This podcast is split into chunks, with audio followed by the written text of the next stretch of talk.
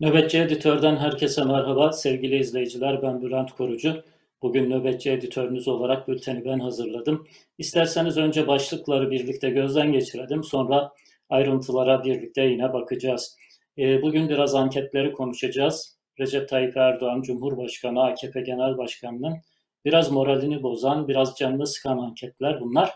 Ama AKP'deki ekip Erdoğan'ın canını sıkmamak için onun hoşuna gidebilecek anketler de yaptırıp ona sunuyorlar. Bugün Abdülkadir Selvi'nin yazısında o da vardı. O ayrıntıya da bakacağız. Mustafa Şen'in e, Abdülkadir Selvi'ye söylediği şeylere bakacağız. E, muhalefetin ekonomiyle ilgili performansı e, çok göz doldurmuyor ama iktidar o kadar kötü, o kadar kötü yönetiyor ki ekonomiyi. Muhalefet neredeyse hiçbir şey yapmasa oyları yükseliyor diyebiliriz. Bunların ayrıntılarına bakacağız. Bugün gene e, enflasyon konuşuldu, ekonomi e, liderlerin gündemindeydi. Bugün ve dün ve bugün biliyorsunuz grup toplantıları var mecliste. E, onu, onu genel konuşacağız. Enflasyonla ilgili Erdoğan'ın bir çarpıtması oldu. E, buna Babacan'ın cevabı var ve normal şartlarda tablo ve e, verilerde aslında Erdoğan'ı doğrulamıyor. Buna bakacağız. E, Erdoğan bugün e, gaf mı yaptı yoksa artık bazı şeyleri umursamıyor mu? E, Selahattin Demirtaş'ı Abdullah Öcalan'a şikayet etti. E, asıl hesabı ona verecek dedi. Erdoğan'ın o konuşması üzerine biraz duracağız. Kadın cinayetleri hız kesmiyor. Ne yazık ki devam ediyor. Bu devam etmesinin altında yatan sebep aslında bir anlamda duyarsızlık, e, bilinçli bir toplum, bilinçli bir devlet olmamak, hatta neredeyse kadın cinayetlerini normalleştiren bir atmosferin olması. E, bugünlerde dikkat çeken önemli şeylerden bir tanesi de dünkü e, tutuklanan iki kişi de devlet memuru, silahlı devlet memuru. Birisi e, uzman çavuş, öbürü polis. İki genç kadını e, öldüren ya da öldürdüğü şüphesiyle tutuklanan iki kişi, kişi de devletin silah kullanma yetkisi verdiği iki memuruydu. Bu da ilginç, daha doğrusu dikkat edilmesi gereken bir ayrıntı olarak kayıtlara geçti. Bunu da konuşacağız. Korona ürkütücü boyutlarda, bütün dünyada ürkütücü boyutlarda. Türkiye'de de salgın büyüyor.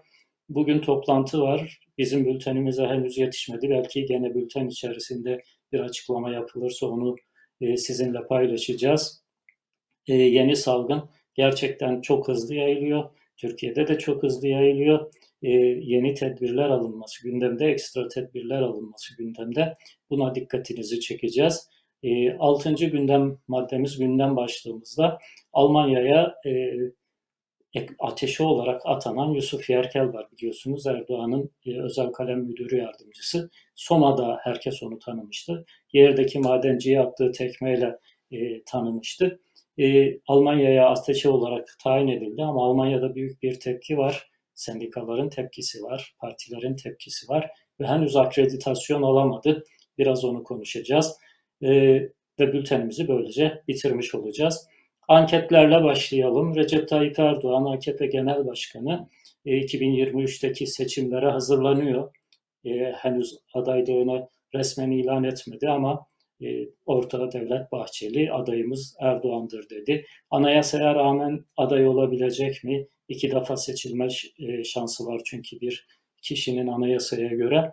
E, buna rağmen aday olacak mı ya da aday olabilmek için meclisi erken seçime götürmek gibi bir hülle mi yapacak? Bunu göreceğiz ama anketler şimdiden Erdoğan'ın adaylığını ölçmeye başladı. Erdoğan aday olursa ya da Erdoğan aday olmazsa diye. E, bugünlerde e, dediğim gibi anketlerden çıkan sonuçlar Erdoğan'ın canını sıkabilecek sonuçlar. Ben e, rakamları, oranları daha net ve e, doğru söyleyebilmek için müsaadenizle e, bakarak söyleyeceğim. e, birincisi Metropol e, Türkiye'deki en güvenilir araştırma şirketlerinden bir tanesi. Onun yaptığı e, liderlerin beğeni düzeyi, liderlerin e, lider potansiyeli olan kişilerin, siyasetçilerin beğeni anketi. Bu ankette Erdoğan ilk defa dördüncü sıraya düştü. Önündeki muhtemel üç rakibi diyebileceğimiz Cumhurbaşkanlığı seçimlerinde üç rakibi tarafından geçilmiş durumda. Açık ara Mansur Yavaş %60'la en beğenilen siyasetçi çıkıyor. e, Ankara Büyükşehir Belediye Başkanı malum. Cumhurbaşkanlığı adaylığı için de adı geçiyor ama Kemal Kılıçdaroğlu belediye başkanlarını pek aday yapmak istemiyor ya da en azından şimdilik öyle mesajlar veriyor. Diğer e, Büyükşehir Belediye Başkanı e, Ekrem İmamoğlu onun e, beğeni yüzdesi yüzde 51. Mansur Yavaş'ın biraz altında 9 puan yaklaşık altında ama Erdoğan'ın epeyce üstünde. Üçüncü sırada Meral Akşener çıkıyor. Meral Akşener %38,5 e, Ekrem İmamoğlu %51 onu belki söylemeyi unuttum. Erdoğan dördüncü sırada %37,9 olarak çıkıyor. E, bu Erdoğan için e, alarm zillerinin çalması demek aslında. Bir başka ve çok önemli gösterge ise ekonomik kriz. Ekonomik krizin e, kim tarafından çözülebileceği e, birkaç araştırma şirketi tarafından e, sorulmuş. Ona da hemen yine bakarak e, cevap vermeye çalışayım isterseniz. E, Metropol'ün şeyine göre, araştırmasına göre e, muhalefet çöz, çözer diyenler bir yaklaşık bir puan, bir buçuk puanla bile olsa iktidar çözer diyenleri geçmiş durumda şu anda. E, iktidar çözer diyenler %35.4, muhalefet çözer %36.7 civarında şu anda. E, Erdoğan'ın güven onayı da %39'a düşmüş durumda metropole göre. Biliyorsunuz Erdoğan 2018'de %52 ile seçilmişti. %52 ile seçilmiş bir cumhurbaşkanının güven onayının, görev yapma onayının %39'lara kadar düşmesi ilginç bir sonuç ve Erdoğan açısından dikkat edilmesi gereken bir sonuç. Bir diğer araştırma şirketi ORC Türkiye'de e, yaptığı araştırma, yani Türkiye genelinde yaptığı araştırmada AKP-MHP ittifakının e, CHP İyi Parti ittifakının gerisine düştüğünü e, bulmuş araştırmasında. Cumhur İttifakı %38.7, Millet İttifakı ise %39.5, %39.5 olarak gerçekleşmiş. Millet İttifakı'nı sadece İyi Parti ve Cumhuriyet Halk Partisi'nden müteşekkil saydığımızda bu rakam elimize geçiyor. Ama diğer paydaşlarını muhtemel bir seçimde en azından belli alanlarda, belli yerlerde e, ittifak yapabileceğini düşündüğümüz diğer partileri e, gölgede destek veren HDP ya da daha açık destek vermesi beklenen Saadet Partisi, Gelecek Partisi, Deva Partisi bunları da İyi Parti ile e, CHP'nin üstüne koyduğumuzda aradaki fark e, kapatılamayacak bir ölçüde artıyor görünüyor. %10, 2018 seçimlerinde %54 almıştı ittifak, Cumhur İttifakı. Hatta Cumhurbaşkanı Erdoğan'dan yaklaşık 2 puan daha yüksek almıştı. Parlamento seçimlerinde ittifakın oyları Cumhurbaşkanı Erdoğan'ı bile geçmişti. Bugünkü tablo e, %38,7'ye kadar düşmüş. %54'ten %38,7 7'ye düştüğünü e, en azından ORC'nin anketine göre söyleyebiliriz. Sosyopolitik Saha Araştırmaları Merkezi'nin e, yaptığı şeyi ankete göre ise e, AKP ve MHP'ye verilen destek %33 civarında 33.3'e gerilemiş durumda. AKP'nin %27, MHP'nin %6.3 civarında bir desteği var ki bu şirketin yaptığı e, ankette şöyle bir soru da var. Bir önceki seçimde yani 2018'de kime oy vermiştiniz sorusuna ne e, AKP diyenler %37 ki onlar bugünkü ankette %27'ye düşmüş durumda. Yani bu ankete cevap veren insanların içerisinde bile %10'luk bir düşüşü var AKP'nin. E, MHP ise %7.3'ten %6.3'e düşmüş. Onda da %1'lik bir düşüş var. E, yani hani e, bir önceki seçimde AKP'ye ve MHP'ye oy vermiş insanların arasında bile açık bir düşüş var. E, bunların bir kısmı kararsızlar e, kutusuna, kararsızlar potasına gidiyor. Henüz kararlarını vermemiş e, AKP'nin son düzlemde, son düzlükte ekonomi konusunda yapabileceği bir e, düzelme, değişiklik ya da hokus pokus ne dersiniz deyin. E, buna bakıyorlar. Şayet onu başarabilirse AKP belki o kararsızların bir kısmı tekrar geriye dönebilir. e, Mustafa Şen'den bahsetmiş. Erdoğan'ın kriz konusundaki çabasının samimi olduğunu düşünüyorlarmış. E, ve Mustafa Şen'in söylediği ilginç başka bir şey daha var. Ben bu anketin e, çok gerçeği yansıttığını düşünmüyorum açıkçası. Çünkü çok fazla sayıda bağımsız şirketin anketlerine bakıyoruz. Hiçbirisinde bu oranı göremiyoruz. O zaman Erdoğan'ı biraz rahatlatmak için, Erdoğan'a biraz e, hoş görünmek için çevresindeki e, affedersiniz hani bu amiyane tabiri, bu argo, argo tabiri kullanmak zorundayım. E, dal kavuklar Erdoğan'ın gözüne girebilmek için bir anket yapmışlar gibi bir hisse kapıldım. Ama Mustafa Şen'in orada söylediği ilginç bir şey var. Onun altını çizmemiz lazım. Diyor ki e, Nisan-Mayıs ayına kadar e, ekonomide bir düzelme beklemiyoruz. Nisan-Mayıs ayından sonra yaptığımız düzeltmeler, aldığımız tedbirler işe yarayacak ve ondan sonra ekonomide bir düzelme gerçekleşecek. E, zaten böyle tahminler yapıyorduk. Başka yayınlarda da söylemiştim ben. E, Nisan-Mayıs aylarında bir seçim e, çok sürpriz olur. Yaz ortasında, muhtemelen Temmuz ortasında bir seçim bekleyebiliriz ya da Kemal Kılıçdaroğlu'nun söylediği gibi Eylül-Ekim aylarına da sarkabilir bu. E, bunu belirleyecek olan şey tamamen ekonominin performansı.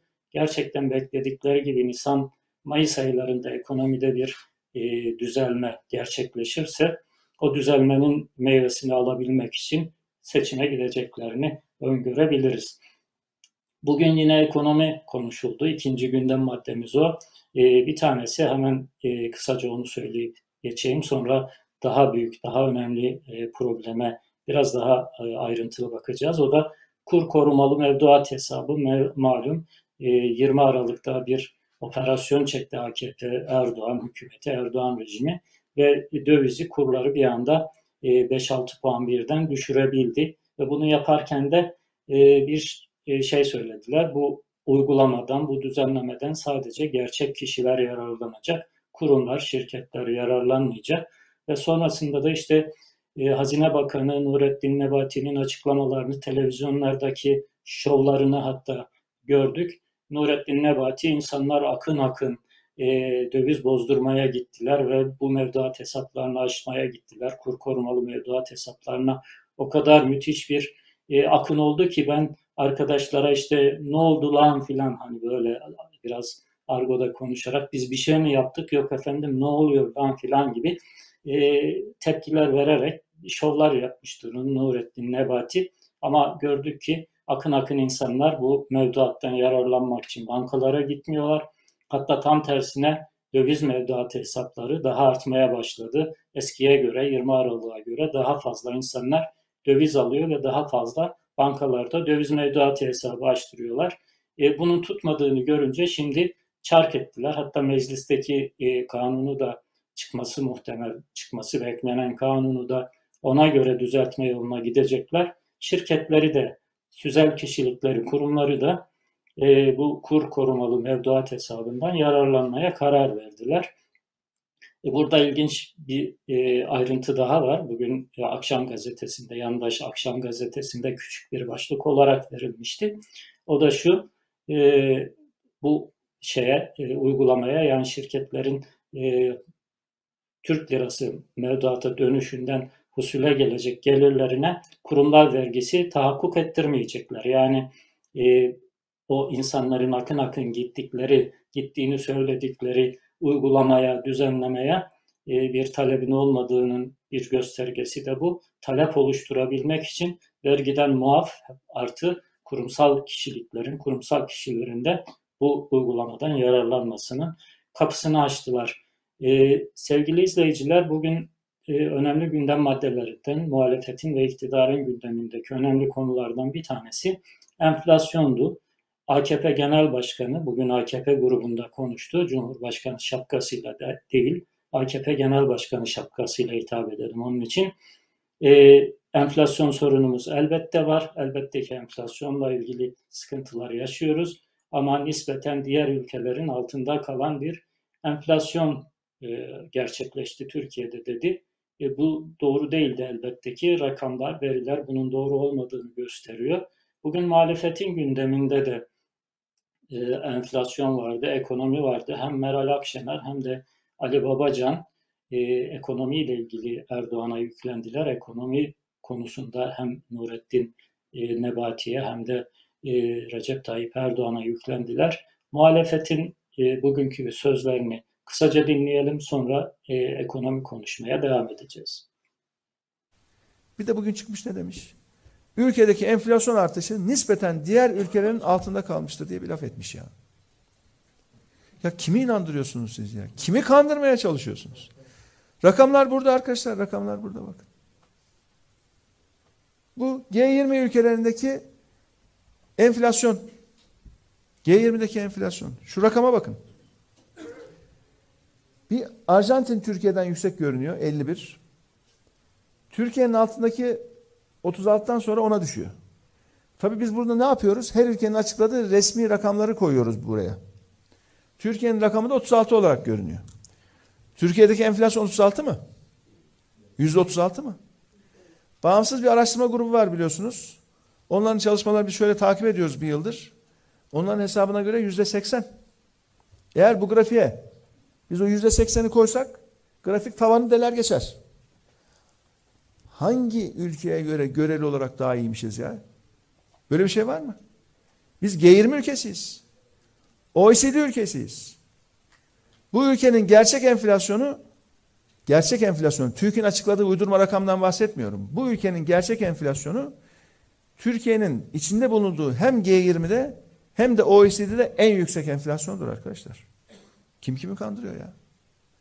Belli ki Beştepe'de enflasyon falan yaşanmıyor. Onu biliyoruz. Ekmek elden su gölden onu da biliyoruz. Enflasyonun ne olduğunu onun için unuttu. O Keçiören'deki dairede yaşasaydı, şöyle 3-5 tane komşusu olsaydı, hiç olmazsa girerken çıkarken o komşularla karşılaşıp o çarşıya pazar giden komşulardan gerçek enflasyonu duyabilirdi. Ama bugün tek bir komşusu yok biliyorsunuz. Bu arada bakıyoruz. Başka birileri de gencecik Enes'in ardından şunlar bunlar kapatılsın diyorlar. Kapatmak, yasaklamak, yok etmek dışında çözüm önerisi yok mu bu memlekette ya? Herkesin zihninde bakıyoruz beğenmiyorsa yok olsun, yasaklansın, kapatılsın. Dar ekonomi vizyonları yüzünden Türk lirasındaki değer kaybının geleceği noktayı hesap edemeyen ve uçurumun kenarına geldiğimizi gören bu pek zeki arkadaşlar bu sefer de 1970'lerde uygulanan ve çok ağır maliyetlere yol açan kur korumalı mevduat sistemini 50 yıl sonra büyük ekonomist Sayın Erdoğan'ın şapkasından çıkan bir mucizevi tavşan olarak pazarlamaya kalktılar. Peki işe yaradı mı? Hayır. Görüyoruz ki döviz tevdiat hesaplarında artış var. Riskler azaldı mı? Hayır. Tam tersine doların artması sonucunda artık hazineden çok daha fazla gideri çıkacak. Faiz gideri çıkacak. Merkez Bankası artık daha mı güçlü? Hayır. Maalesef net rezervler tarihin en dip seviyesinde. Enflasyon düştü mü? Ona da hayır. AK Parti'nin iş başına geldiği tarihten daha yüksek bir enflasyon ve hayat pahalılığı var. Peki hal böyleyken enflasyonun düşmesi ve yeniden ekonomiye güvenmemiz için bizden beklenen ne? Nebati Bakan'ın gözlerinin içine bakmamız. Peki bakınca ne görüyoruz?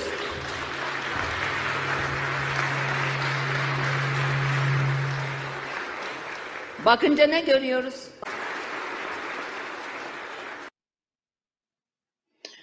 Evet sevgili izleyiciler enflasyonla ilgili e, Ali Babacan'ın gösterdiği tabloya ek olarak ben bir tablo daha göstermek istiyorum. Onu da Gelecek Partisi hazırlayıp e, paylaşmıştı.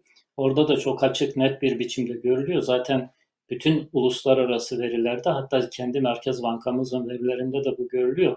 Türkiye enflasyon konusunda şu anda 193 ülke arasında 8. sırada. Yani bırakın e, G20'yi, G7'yi normal bütün dünya genelinde %8. sıradayız. Hatta nüfusu 50 milyondan fazla ülkeler arasında birinci sırada Türkiye. Ne yazık ki bu apaçık gerçekleri bile bir anlamda çarpıtan, bir anlamda bunu farklı göstermeye çalışan bir iktidar var. göstermeye çalışan bir e, cumhurbaşkanı var. Yani gördüğünüz gibi hani İran'ın bile altı şeyine üstüne çıkmış durumda. Şu anda Türkiye bir önceki ay 11. sıradaydı. Aralık ayı itibariyle 8. sıraya yükseldi. E, ondan daha kötü ülkelere baktığınızda zaten işte birinci sırada yüzde bin küsürlük Venezuela var. Yani artık e, ekonominin hiçbir şekilde dikiş tutmadığı, insanların bakkala giderken bavulla para götürdüğü ülkeler var. Yani onun ötesinde e, azıcık e, gelişmiş ekonomi, azıcık e, çağdaş ekonominin kurallarını uygulayan ülke dediğimizde hepsi e, yani Türkiye ile kıyaslanamayacak ki Avrupa Birliği'nin e, 2021 yılı enflasyon ortalaması yüzde 5.5. Avrupa Avro bölgesinin yani büyük o avroyu kullanan e, büyük ekonomilerin e, enflasyon oranına baktığımızda yüzde beş. Türkiye'nin enflasyonuna baktığımızda yüzde otuz altı. E, yani nasıl oluyor göreceli olarak Türkiye enflasyon olarak e, daha iyi bir durumda, göreceli olarak daha az enflasyon yaşıyor Türkiye. E, yani ya Meral Akşener'in söylediği gibi Erdoğan farklı bir gezegende, farklı bir evrende yaşıyor ya da e, bazı gerçekleri bilerek çarpıtıyor. Ali Babacan'ın konuşması içerisinde başka bir konu vardı. Önemli bir konuydu, önemli bir cümleydi. Onu, ona da dikkatinizi çekmek istiyorum. Dün Levent Kenes e, bütün bülteni neredeyse ona ayırdığı için ben bugün o konuyu, o başlığı bültenime almadım ama Ali Babacan bence çok doğru ve çok önemli bir tespit yaptı. Yani Türkiye'de herhangi bir hata, herhangi bir yanlışlık yaşandığında yok etmek, kapatmak, ortadan kaldırmak e, dışında çözüm önerisi olan çok az sayıda insan var. O kadar ileriye gidiyor ki işte Devlet Bahçeli'den de ilerleyen cümlede cümlelerde Ali Babacan örnekler verdi. IME'yi kapatalım, Anayasa Mahkemesi'ni kapatalım, HDP'yi kapatalım, işte Merkez Bankası'nı kapatalım. Yani bu, bu kadar ileri gidiyor insanlar. E, böyle bir şey içindeyiz. Atmosfer içerisindeyiz. Ali Babacan'ın dikkat çektiği noktaları sosyal medyada e, bir anlamda yanlış yerlere çekip işte e, tarikatları, tarikat yurtlarını, oradaki baskıları savundu filan diyenler var. E, ben bu konuda TR24'te bir yazı yazdım. İsterseniz ilginizi çekebilir. E, orada daha ayrıntılı bir biçimde benim görüşlerimi okuyabilirsiniz. E, sevgili izleyiciler, üçüncü gündem maddemiz gene Recep Tayyip Erdoğan'ın e, etrafında dönen bir gündem. Bugün Cumhurbaşkanı, artık Cumhurbaşkanı diyelim AKP Genel Kurulu'nda konuştu ama bir siyasi parti lideri değil. Aynı zamanda bir Cumhurbaşkanı bir siyasi rakibini e, bir başka kişiye şikayet etti. Selahattin Demirtaş'ı e, İmralı'daki Abdullah Öcalan'a şikayet etti. Erdoğan'ın konuşmasını kısaca bir izleyelim. Onun üzerine biz de değerlendirmelerimizi dile getirelim. Bunların göğsündeki şeref madalyası o dağa kaçırdıkları yavrular. Bunlardaki vicdan bu. Ama şu anda Edirne'deki en büyük hesabı İmralı'dakine verecek. Zannediyor ki her yer şu anda toz pembe. Değil. Onların da kendi içinde ayrı bir hesaplaşmaları var. Ve bu hesaplaşmayı da yapacaklar. Sevgili izleyiciler, gerçekten inanılmaz bir şey. Yani düşünebiliyor musunuz? Bir ülkenin cumhurbaşkanı siyasi rakibini bir partinin eski genel başkanı ama şu anda doğal lideri diyebiliriz. Çünkü HDP'de en çok sözü geçen insan o. Zaten rahatsızlığın bir şeyde o. E, no, e, sebebi de o. Yani ben e, Türkiye'deyken son gezilerimden bir tanesini Güneydoğu'ya yapmıştım. Güneydoğu bölgesinde Kürt vatandaşlarımızla görüşmüştüm. Onların değerlendirmesi şuydu. Selo diyorlar onlar Selahattin Demirtaş'a. Selo hem saraydakinin iktidarını sallıyor, hem İmralı'dakinin iktidarını sağlıyor, hem de Kandil'dekilerin iktidarını tehdit ediyor. Onun için e, Selo'yu yok etmek üzere üçü işbirliği yapıyor. Selo'yu yok etmek üçünün de işine geliyor. E, değerlendirmeleri gerçekten birçok insanda kendini güvende hissettiği e, zaman e, Güneydoğu'daki pek çok Kürt vatandaşımızdan bu değerlendirmeyi görebilirsiniz. Şimdi yerel seçimlerde Abdullah Öcalan'dan mektup getirdiler. CHP'ye, CHP'nin adayına oy vermeyin, Ekrem İmamoğlu'na oy vermeyin dedi açıkça. e, Osman Öcalan'ı konuşturdular TRT Kürdü'ye çıkarıp aynı minvalde. E şimdi bugün evet bence de yanlış silahlı bir kişiyle birlikte bir milletvekilinin fotoğrafının çıkmasını ben yanlış buluyorum. E, hiçbir demokratik ülkede e, silahlı bir e, kişiyle hele işte e, iki korucunun bir polisin bir askerin şehit edilmesi olayına karıştığı iddia edilen bir kişiyle bir milletvekilinin fotoğrafının çıkması savunulamaz. Peki bu adam 2017'de hayatını kaybetmiş öyle söyleniyor yanlış hatırlamıyorsam. Bugüne kadar bu bilgi neden bekletildi? Neden HDP'nin kapatılması dosyası gündeme geldiği zaman servis ediliyor? Gerçekten bu bilgi adam öldürüldüğünde bu fotoğraflar ortaya çıktıysa neden daha önceden e, kullanılmadı? Neden daha önceden kamuoyuyla paylaşılmadı? O ayrı bir şey ama o insanları dağa çıkaran kişi kim? O insanların eline silah almasını sağlayan, bunu doktrine eden, bunu teşvik eden, onlara liderlik eden kişi kim? Abdullah Öcalan. E peki Abdullah Öcalan'a Selahattin Demirtaş'ı dövdürmeye çalışıyorsunuz. Yani siyaset yapmaya çalışan, siyasetle çözüm üretmeye çalışan, dağa çıkmayıp e, mecliste olmayı alternatif olarak öneren bir kişiye o dağdakilerin lideri olduğu zaten onlar dağdakiler de reddetmiyor. İmralı'daki Abdullah Öcalan da reddetmiyor. Kimse de reddetmiyor. Örgütün lideri. E diyorsunuz ki Edirne'dekini yani Selahattin Demirtaş'ı asıl Öcalan hesabını soracak. Asıl onların arasında bir hesaplaşma olacak. Asıl hesabı oraya verecek diyorsunuz. Yani bir cumhurbaşkanı e, böyle bir cümleyi nasıl kurar? E, bir siyasi parti liderini bir terör örgütü liderine dövdürmeye nasıl çalışır, ona nasıl şikayet eder ve bundan neden mutlu olur? Ben anlamakta zorlanıyorum. E, dördüncü gündem maddemiz sevgili izleyiciler gene kanayan yaralarımızdan bir tanesi kadına yönelik şiddet ve kadın cinayetleri. Bugünlerde ne yazık ki yine artıyor. Daha doğrusu Türkiye'de hiçbir zaman bu sayı düşmüyor. Yani her gün e, neredeyse günübirlik bir kadın cinayeti haberi okuyoruz gazetelerde. E, ben farklı bir noktaya dikkat çekmek istiyorum. Bugünkü gazetelerde e, ilginç bir şey vardı, denk geliş vardı. Öyle, öyle bir küpürü de arkadaşlara göndermiştim. E, yansıtırlarsa cinayeti e, üstteki kadının katil zanlısı bir uzman çavuş ya da subay, emekli subay ya da eski subay olduğunu söylüyormuş. Alttaki kadınla ilgili tutuklanan kişi de polis.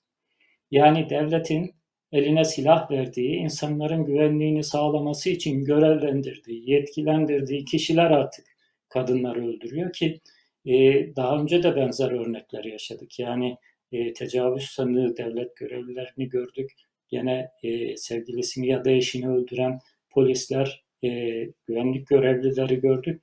E, bu e, konuya, bu noktaya da odaklanmamız gerektiğini düşünüyorum. Ama asıl sorun cezasızlık. Kadın cinayetlerinde bir cezasızlık sorunumuz var. Neredeyse kadın cinayetlerini e, hoş gören, neredeyse kadın cinayetlerini normalleştiren, neredeyse öldürülen kadına suç bulan bir e, atmosfer var, bir toplumsal atmosfer var ve bunu da hem siyasiler hem de yargıçlar e, inşa ediyorlar. Yargıtay Başkanı Mehmet Akarca geçen hafta bir açıklama yaptı. 2021 yılının yargı ve yargıtay e, şeyini değerlendirmesini yaptığı konuşmada gelen bir soru üzerine e, Avrupa'da kadın cinayetleri bizden iki kat daha fazla ama sanki sadece Türkiye'de kadınlar öldürülüyormuş gibi bir algı oluşturuluyor diye açıklama yaptı. E, Yargıtay Başkanı böyle konuşursa hani imam bunu yaparsa cemaat ne yapmaz diye bir e, değişimiz bir e, argo sözümüz var ya. Yani Yargıtay Başkanı bunu söylerse artık aşağıya doğru e, bu söz, bu mesaj nasıl iner hepimiz biliyoruz. Yani Yargıtay Başkanı'nın söyledikleri de doğru değil ayrıca. Yani ben bir araştırma yaptım. Avrupa ülkesi dediğimiz Almanya, Fransa, İtalya hangisini kastediyorsanız her birisinin e, kadın cinayetleri bir yılda öldürülmüş kadın sayısı Türkiye'dekinin yarısı kadar. Tam tersine yani başkanın söylediğinin tersine Türkiye'de iki misli. Ama başkan Avrupa ülkeleri diye Rusya'yı vesaireyi Karadağ filan kastediyorsa onlar doğru. Rusya'da Türkiye'den fazla, Karadağ'da Türkiye'den fazla. Ama Fransa'da, Almanya'da, İsveç'te, Norveç'te, Hollanda'da Türkiye'nin yarısı kadar hemen hemen bazılarında yarısından daha az e, kadın cinayeti işleniyor. E, Türkiye'deki en önemli sorun kadın cinayetlerinin hem cezasız kalması işte tahrik indirimi, ağır tahrik indirimi gibi kravatla, takım elbiseyle mahkemeye giden adam tahrik, şey yapıyor, iyi hal indirimi alıyor ya da eşiyle ilgili 3-5 tane dedikoduyu paylaşıyor, tahrik indirimi alıyor. Bu cezasızlıklardan dolayı kadın cinayetleri ne yazık ki Türkiye'de nihayet bulmuyor, sonlanmıyor. E, bu da önemli bir konu olarak kayıtlarımıza geçsin istedim. E, beşinci konumuz sevgili izleyiciler, e, Türkiye'de korona hadisesi, korona e, yayılımı e, ürkütücü boyutlarda ama ne yazık ki artık e, geçen süreden sonra insanlar alışkanlık kesbetti. Eskiler ülfet derlerdi. Hastalığın eski ciddiyetinde tedbirler alınmıyor. Alınan tedbirlere de toplum ve bireyler o ciddiyetle uymuyor. Normal şartlarda aslında 70 bin aşmış bir e, vaka sayısı var. E, dün Sağlık Bakanlığı'nın yaptığı rutin açıklamada şu vardı. Ölü sayımız henüz ürkütücü boyutlarda değil, 137 idi yanlış hatırlamıyorsam dünkü sayı. Ama vaka sayımız çok yüksek ve ilerleyen günlerde bu vakaların içerisinde büyük kayıplar yaşayabiliriz. Bilhassa risk grupları içerisinde çok yoğun kayıplar yaşayabiliriz. Bugünkü koronavirüs e, toplantısından e, uzmanların, e, yetkili kurulun e, toplantısından ne tür tedbirler çıkacak bilmiyoruz ama e, Türkiye'nin bir an önce buna tedbir alması gerekiyor ki e, bütün Avrupa'da tedbirler sıkılaştırıldı. Bütün Avrupa'da e, tedbirlerin alarm düzeyi çok yüksek bir noktaya taşındı. Neredeyse kırmızı alarm noktasına taşındı. Çok e, sıkı tedbirler alındı. E, Türkiye'nin daha fazla geç kalmaması lazım. Birinci, ikinci dalgalarda o yaşanan geç kalmaların faturasını Türkiye çok ağır ödedi. Şimdi de sanki geç kalmaya başladı gibi e, ne olur ellerini çabuk tutsunlar. Sizler de ne olur e, tedbirlere riayet edin. E, devletin aldığı, kamunun aldığı tedbirlerin ötesinde de sizler de kendi tedbirinizi almakta ihmal etmeyin. Altıncı gündem maddemiz sevgili izleyiciler Yusuf Yerkel, Cumhurbaşkanı'nın özel kalem müdür yardımcısıydı. E, Almanya'ya ekonomi ateşesi, ticari ateşe daha doğrusu ticaret ateşesi olarak ataması gerçekleşti. Yusuf Yerkel'i nereden tanıyoruz? Attığı tekmeden tanıyoruz. Soma'da yerdeki madenciye protestocu ki 301 kişi ölmüş, insanların canı yanmış, insanların eşi, dostu, kardeşi, arkadaşı toprak altında ve hala çıkarılmıyor. İster istemez insanlar bir haklı tepki gösteriyorlar, haklı bir protesto yapıyorlar. İki tane e, özel polisin, e, özel kuvvetler polisinin yere yatırdığı kişiye savurduğu tekmeyle sonra o tekmenin sonucunda ayağında oluşmuş e, hasara aldığı raporla insanlar Yusuf Yerkel'i hatırlıyorlar. Yusuf Yerkel Anka, e, Almanya'ya, Frankfurt'a ticaret ateşesi olarak atandı. Çok ballı atamalardan bir tanesi bu. E, ama henüz Almanya akreditasyon vermedi Yusuf Yerkel'e. Yusuf Yerkel Türkiye'nin e, herhalde kırmızı pasaportla ya da e, açıklama yoktu ama işte vize, vize alması gerekmeyen bir pasaportla ülkede bulunuyor diye geçiyor haberlerde. Henüz akreditasyon vermedi. Neden? Çünkü e, sendikalarda büyük bir tepki var. Sol partilerde, sosyal demokrat partilerde Yusuf Yerkel'e dönük büyük bir tepki var.